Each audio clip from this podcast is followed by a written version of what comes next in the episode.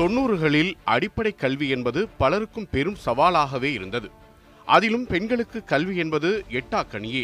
திருமணம், குடும்பம், குழந்தைகள் என்ற வாழ்க்கையை மட்டுமே வாழ்ந்து வந்த பெண்களுக்கு மத்தியில் படித்த பெண்கள் என்பவர்கள் விரல் விட்டு எண்ணக்கூடிய அளவே இருந்தனர். இப்படியாக இருந்த காலத்தில் பெரும் கல்வி நிறுவனத்தையே ஒரு பெண் கட்டியாண்டு அதன் மூலம் பல பெண்களுக்கு கல்வியும் வேலைவாய்ப்பும் அமைத்து கொடுத்திருக்கிறார் என்றால் உங்களால் நம்ப முடிகிறதா? அவர்தான் உமையாள் ராமநாதன். 1928 அக்டோபர் 4 அன்று அழகப்ப செட்டியாருக்கு ஒரு பெண் குழந்தை பிறந்தது. அந்த குழந்தைக்கு அழகப்பர் தன் தாயாரின் பெயரான உமையாள் என்பதையே தேர்வு செய்தார். தாயாரை இழந்த சிறுமி உமையாள் சென்னையில் உள்ள தனது பாட்டி வீட்டில் வளர்ந்தார். தன்னுடைய 5 வயது வரை தனது பாட்டியிடமும் பிறகு தன் தாயாரின் மூத்த சகோதரியாகிய பெரியம்மா லட்சுமி ஆட்சியிடமும் தான் வளர்ந்தார் உமையாள். உமையாள் சென்னை ரோசரி மெட்ரிகுலேஷன் பள்ளியில் கல்வி பயின்றார். தந்தை அழகப்ப செட்டியார் தன் மகளுக்கு தைரியத்தை அதிகம் புகட்ட விரும்பினார். உமையாளுக்கு 9 வயது ஆனதும், நீ இனிமேல் குழந்தை இல்லை, இது உன்னுடைய வீடு, நீ நன்கு படிக்க வேண்டும், நான் தொழில் ரீதியாக என்னவெல்லாம் செய்கிறேனோ அதனையெல்லாமே நீயும் தெரிந்து கொள்ள வேண்டும் என்று மகளுக்கு அறிவுரை வழங்கினார். கணக்கு வழக்குகளை பார்த்து கொள்வது, சம்பள பட்டியல் தயாரிப்பது, குடும்பத்தின் மாதாந்திர செலவுகளை கவனித்துக் கொள்வது போன்றவற்றை உமையாளுக்கும் சொல்லிக் கொடுத்தார். அவர் திறமையான நிர்வாகியாக வர வேண்டும் என விரும்பினார் அழகப்ப செட்டியார். அழகப்ப செட்டியார் தன் மகள் மீது அதீத அன்பு கொண்டிருந்தார். ஒருமுறை உமையாள் பள்ளி நாடகத்தில் பங்கு பெற்று வேடத்தை கலைக்காமல் வீட்டுக்கு வந்தபோது தங்க நிறத்தில் அவரின் இடுப்பை சுற்றியிருந்த அட்டை பலகையை பார்த்து என்ன அணிந்து கொண்டிருக்கிறாய் என்று கேட்டார். பள்ளி நாடகத்தில் பங்கு பெற்றபோது அதை அணிந்து கொண்டதாக கூறினார் உமையாள்.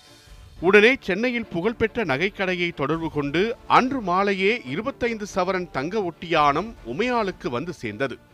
அழகப்ப செட்டியார் உமையாள் மீது எந்த அளவிற்கு பாசம் வைத்திருந்தார் என்பதற்கு இதுவே பெரிய சான்று. தன்னுடைய மகள் திருமணத்திற்கு பிறகும் கல்வியை தொடர வேண்டும் என்ற நிபந்தனையுடன் தான் மகளுக்கு திருமணம் முடித்தார். அழகப்ப செட்டியாருக்கு இசையில் மிகுந்த ஆர்வம் இருந்தது.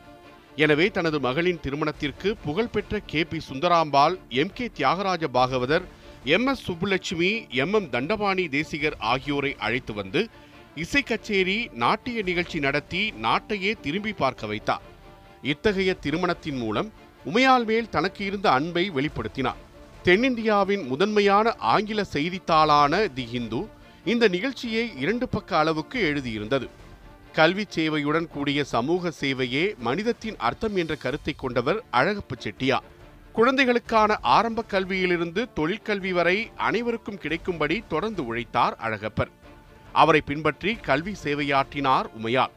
காரைக்குடியிலும் சென்னையிலும் மழலை பள்ளிகள், மேல்நிலைப் பள்ளிகளை நிறுவினார். பெண்கள் எல்லா நிலைகளிலும் உயர்வு பெற காரைக்குடியில் ஒரு மகளிர் கல்லூரியை தொடங்கினார். பெண்கள் உயர்கல்வி பெறுவதற்கும் விரும்பும் வேலையை தேர்ந்தெடுத்து தங்களையும் தங்கள் குடும்பத்தின் வாழ்க்கை தரத்தையும் உயர்த்தி கொள்ளவும் இக்கல்லூரி தற்போது வரை துணை புரிகின்றது. இவரது கல்வி பணியையும் சமூக பணியையும் போற்றும் விதமாக 1987 அழகப்பா பல்கலைக்கழகம் D.Litt பட்டத்தையும் சென்னை பல்கலைக்கழகம் அதனுடைய 15வது ஆண்டு விழாவில் D.Litt பட்டத்தையும் வழங்கி கௌரவித்தன. சமூக சேவையில் தன்னை ஈடுபடுத்திக் கொண்டு மிகச் சிறப்பாக செயலாற்றியதற்காக இந்திரா காந்தி பிரியதர்ஷினி விருதும் உமையாளுக்கு வழங்கப்பட்டது. ராமநாதபுரம் மாவட்டத்தில் சமூக நல வாரியத்தின் உறுப்பினராக 2 முறை பணியாற்றியிருக்கிறார் உமையாள். அப்பொழுது மகளிர் உட்பட அனைவரும் பயன்பெறும் வகையில் பல்வேறு நலத்திட்டங்களை தொடங்கி வைத்தார். தமிழ்நாடு அரசு கங்காதீஸ்வரர் கோவில் நிர்வாகக் குழுவின் தலைவராக உமையாளை 3 முறை நியமித்தது. 5 ஆண்டுகள் கங்காதீஸ்வரர் கோவிலின் தக்காராகவும் பணிபுரிந்துள்ளார். உமையாள் ராமநாதன் தன்னால் முயன்றதை பிறருக்கு கொடுப்பதை வழக்கமாக கொண்டவர். சமூக நலனுக்கு தானம் வழங்குதல், கோவில் புதுப்பிக்கும் பணிகளுக்கு கொடை வழங்குவது, அர்ப்பணிப்பு உணர்வுடன் பணியாற்றுபவரை பாராட்டுவதிலும் மிக உயர்ந்தவராகவே அனைவரது மனதிலும் நிற்கிறார். வெளியே தந்தையைப் போல் கடும் உழைப்பு, மனம் தளரா முயற்சியும், இவருடைய புன்னகை பூத்த முகம், அன்னையைப் போல் அன்பு செலுத்தும் பண்பும் மிருதுவான தோற்றத்துக்குள் ஒளிந்துள்ளன. இப்பண்புகளை தன் குழந்தைகள் மனதில் பதிய வைத்துள்ளதால் அவர்களும் தொடர்ந்து கல்வி பணியாற்றி வருகின்றனர். சமூக முன்னேற்றத்துக்காக உமையாள் ஆற்றியுள்ள கல்வி பணி அளப்பரியது. இவருடைய கடும் முயற்சியால் அனைத்து கல்லூரிகளையும் தாராள மனதுடன் மாநில அரசுக்கு விட்டுக் கொடுத்து மாநில அரசின் ஆதரவு ஆகியவற்றின் காரணமாக காரைக்குடியில் தோன்றிய அழகப்பா பல்கலைக்கழகம் இந்தியாவில் சிறந்த பல்கலைக்கழகங்களுள் ஒன்றாக திகழ்கிறது. குழந்தைகள், இளைஞர்கள் முதல் பெரியவர் வரை அவரவர் தேவையை நிறைவேற்றக்கூடிய கல்வி கிடைப்பதை வாழ்நாள் முழுவதும் உழைப்பால் உறுதி செய்தார் உமையாள்.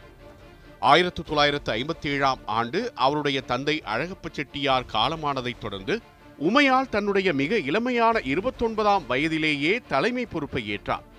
டாக்டர் அழகப்ப செட்டியார் கல்வி அறக்கட்டளையின் செயலாளரும் ஆனார். தன்னுடைய தந்தை உருவாக்கிய கல்வி நிறுவனங்களை திறம்பட நிர்வகித்து வந்தார் உமையாள். பல்வேறு கல்வி திட்டங்கள், ஆசிரியர்கள், மாணவர்கள் கொண்ட பள்ளிகள், தொழிற்கல்லூரிகள் ஆகியவற்றை நிர்வகித்து செயலாற்றும் மேலாண்மை பணியிலான பொறுப்புகளை ஆற்ற வேண்டி கடும் பணியை எளிமையாகவும் சிறப்பாகவும் ஆற்றினார். சிறப்பிற்குரிய அழகப்பா பல்கலைக்கழகத்தினை தோற்றுவிக்க அனைத்து சொத்துக்களையும் எதையும் எதிர்பார்க்காமல் தமிழ்நாடு அரசுக்கு தானமாக வாரி வழங்கியவர் உமையாள். இதுபோன்று பல நூறு கோடி ரூபாய் சொத்துக்களை எந்த தனிநபரும் அரசுக்கு தந்ததாக இதுவரை வரலாறு இல்லை என்று கூட சொல்லலாம். 1972இல் அழகப்பா பொறியியல் கல்லூரியையும் அழகப்பா பாலிடெக்னிக்கையும் அதற்குண்டான வீடு உட்பட அனைத்து சொத்துக்களையும் தமிழ்நாடு அரசுக்கு பிரதிபலன் பாராமல் ஒப்படைத்தவர் உமையாள். தனது தந்தையின் கனவை நிறைவேற்றிய தலைமகளின் உன்னத தருணம் அது. காரைக்குடி அழகப்பா பல்கலைக்கழகத்தின் சிண்டிகேட் ஆயுள் உறுப்பினர், காரைக்குடி டாக்டர் அழகப்ப செட்டியார் அறநிலையின் செயலாளர், சென்னை அசோகா சேரிட்டபிள் டிரஸ்டின் நிர்வாக அறங்காவலர், காரைக்குடி டாக்டர் உமையாள் ராமநாதன் மகளிர் கல்லூரியின் நிறுவனர், பள்ளிகளின் தாளாளர் என பல முக்கிய பொறுப்புகளை வகித்துள்ளார் உமையாள்.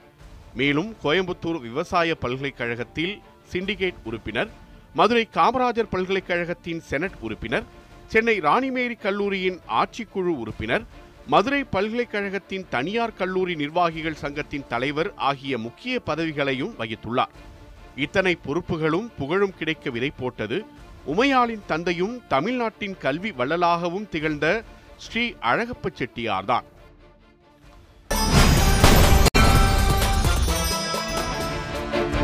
விடுதலை பெற்ற இந்தியாவில் கல்வி வளர்ச்சி என்பதே முடங்கி போயிருந்தது. பள்ளிகளும் கல்லூரிகளும் விரல் விட்டு எண்ணிவிடக்கூடிய சூழலில்தான் இந்தியா இருந்தது. இந்த நிலை மாற வேண்டும் என்று எல்லோரும் எண்ணியிருந்த வேளையில்தான் அறியாமையிலிருந்து இந்தியா விடுதலை பெற பின்தங்கிய பகுதிகளில் கல்லூரிகள் தொடங்க செல்வந்தர்கள் முன்வர வேண்டும் என சென்னை பல்கலைக்கழக துணைவேந்தர் லட்சுமண முதலியார் அழைப்பு விடுத்தார். அந்த அழைப்பை ஏற்றுக்கொண்டு அந்த இடத்திலேயே 1,00,000 ரூபாயை கொடுத்து தன் சொந்த ஊரில் கல்லூரி தொடங்க அனுமதி பெற்றுவிட்டு வந்து சேர்கிறார் அழகப்ப செட்டியார்.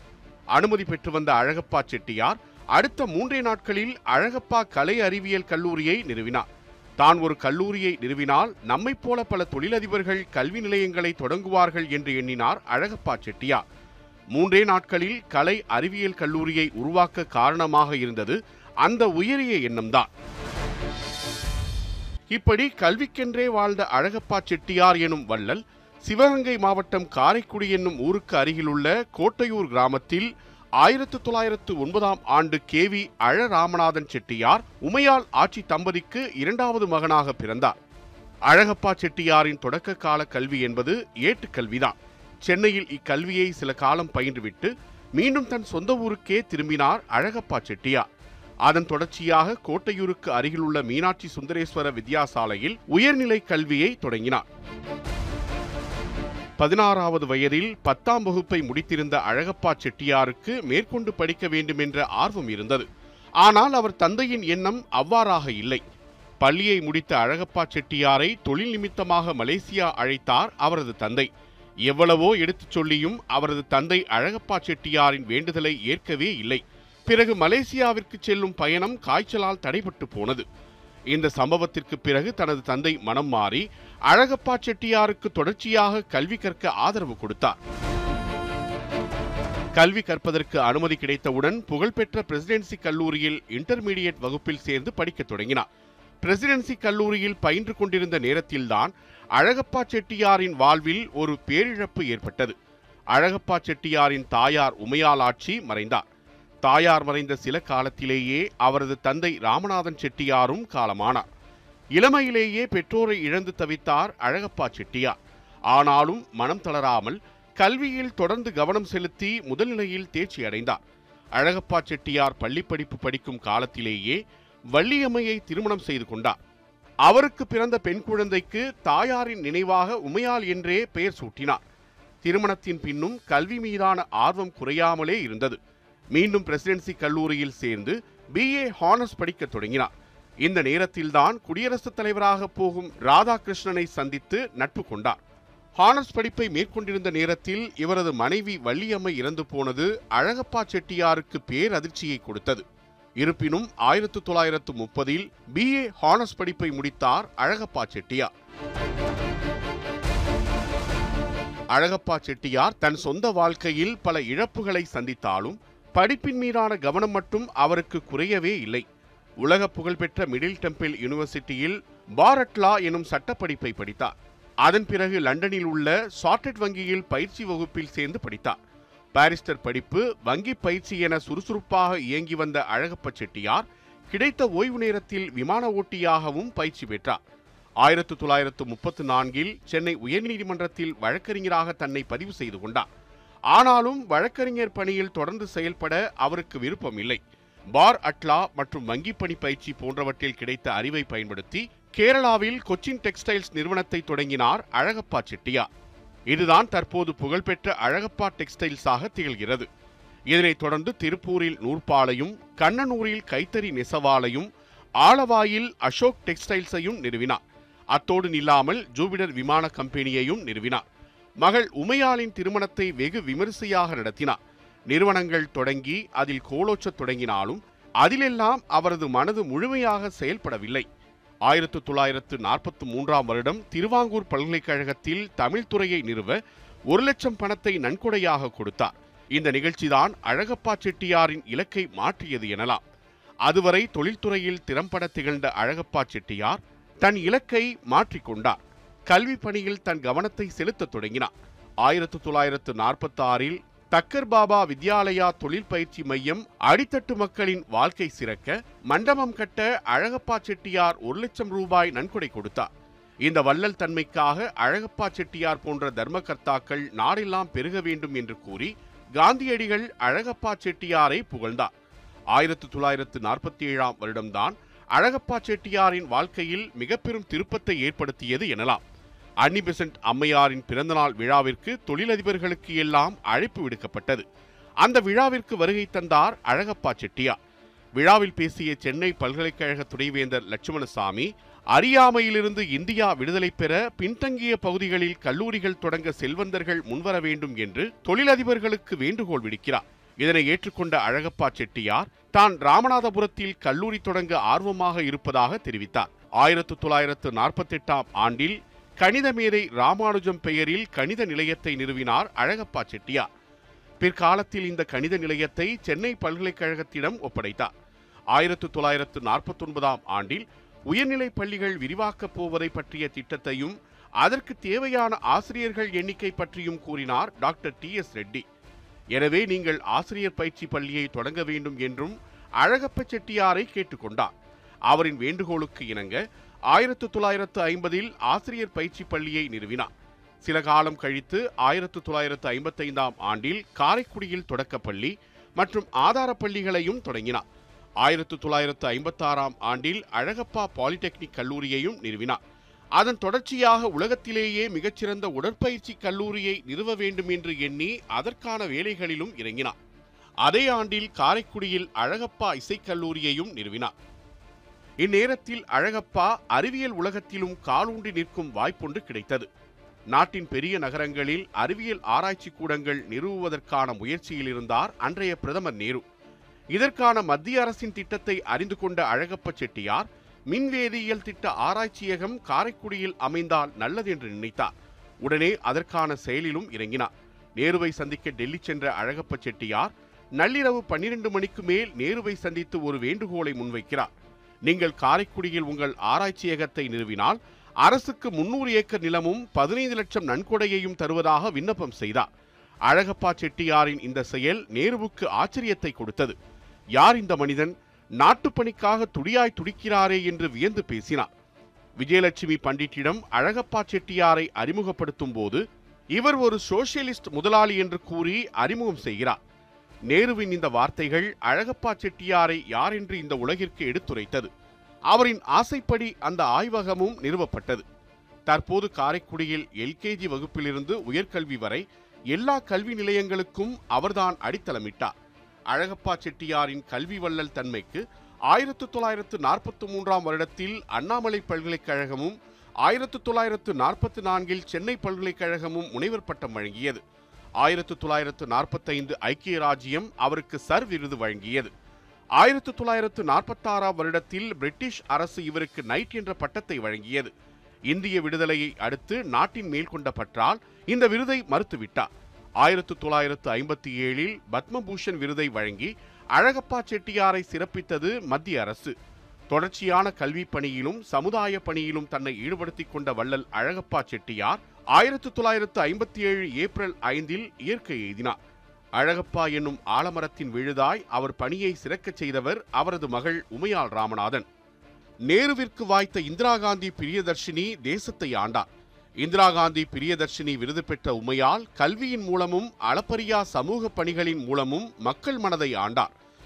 இரும்பு பெண்மணியாய் ஆற்றல் நிறைந்தவராய் ஆளுமை பண்புடன் தந்தை அழகப்ப செட்டியாரால் உருவாக்கப்பட்ட கல்வி கடலை உமையால் கவனமாய் கையாண்டு கரை சேர்த்தார். 1956 ஆண்டு இந்தியாவின் 3வது உயரிய சிவிலியன் விருதான பத்மபூஷன் விருதை அழகப்பா செட்டியார் பெற்றார். இந்த உயரிய விருதுக்கு முற்றிலும் தகுதியான உமையாலும் பெறுவார் என எண்ணியிருந்த நிலையில்தான் அந்த துயர சம்பவம் நடந்தது. கல்வி கடலை கட்டியாண்ட உமையாள் ராமநாதன் அவர்கள் 2021 டிசம்பர் 12 இயற்கை எய்தினார். அவர் இறந்த செய்தியை அறிந்து தமிழ்நாடே அதிர்ச்சியில் ஆழ்ந்தது. தமிழ்நாடு முதலமைச்சர் மு.க. ஸ்டாலின் முதல் பல்வேறு முக்கிய தலைவர்களும் அவரது இறப்பிற்கு இரங்கல் தெரிவித்தனர். தலைவர்கள் ஒருபுறம் என்றால் சாமானிய மக்கள் பலரும் கண்ணீர் மல்க இரங்கலை பதிவிட்டு வருகின்றனர். இறந்தது ஏனோ அவரது பூத உடல்தான். ஆனால் தனது மகத்தான தொண்டால் இரவா புகழ் பெற்றுவிட்டனர் அழகப்பா செட்டியாரும் அவரது மகள் உமையாளும்.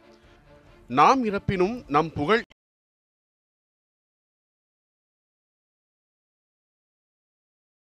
இறக்காது என்பதற்கான்றாய் நமக்கெல்லாம் கல்வி கிடைக்குமா என்றிருந்தவர்களுக்கு இதோ உனக்கான கல்வி என அளித்த அழகப்பா செட்டியாரும் உமையாளும் இன்றும் அணையா சுடரொளியாய் ஜொலிக்கின்றனர்.